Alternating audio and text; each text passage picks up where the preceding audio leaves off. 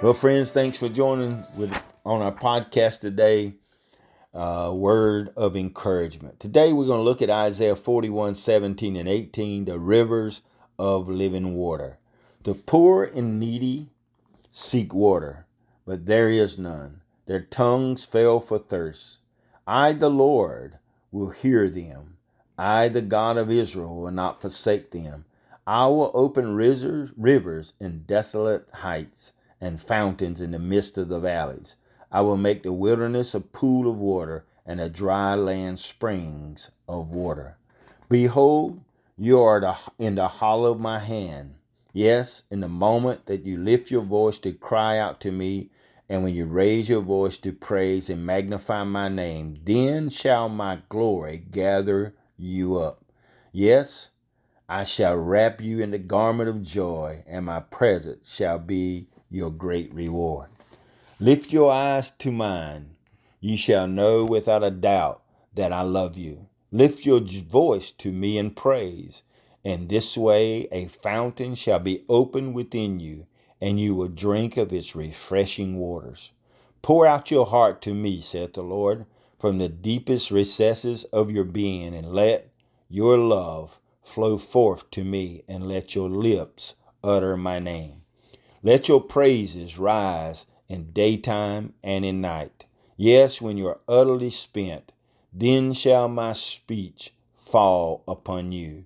Then ye shall lay down in peace and rise up in joy and you will partake of this perpetual fountain, as it is written, out of his heart will flow rivers of living water. John 7 38.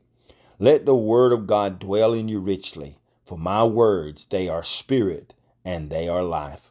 They are living and powerful, and ye shall wield them in faith effectively against the powers of darkness. Behold, you are in my embrace. Rest there, saith the Lord. For my spirit and my ways are not to be mastered by intellect, but my love is to be received by those who long after me. Amen. As faith receives the promise, promises, and those who seek after eternal life are the recipients of faith of Jesus Christ. For faith is the gift of God. Even so, to those who long for a closer relationship with me, I will give a special portion of my love, so that they may have the power to love me in return as I have loved them. I give you my spirit and my love fully, not measured out in portions. I will open my heart to you and take you within. In salvation, you open your hearts to me so that I might bring you eternal life. Yes, I will hide you in my heart so you may experience continual continually experience my peace and my joy and you will no longer go in and out but ye shall dwell in me as I have dwelt in you. God bless you. Thank you for joining with us today. Uh, be blessed, be encouraged. May God ever bless you and keep you today. In Jesus' name we pray.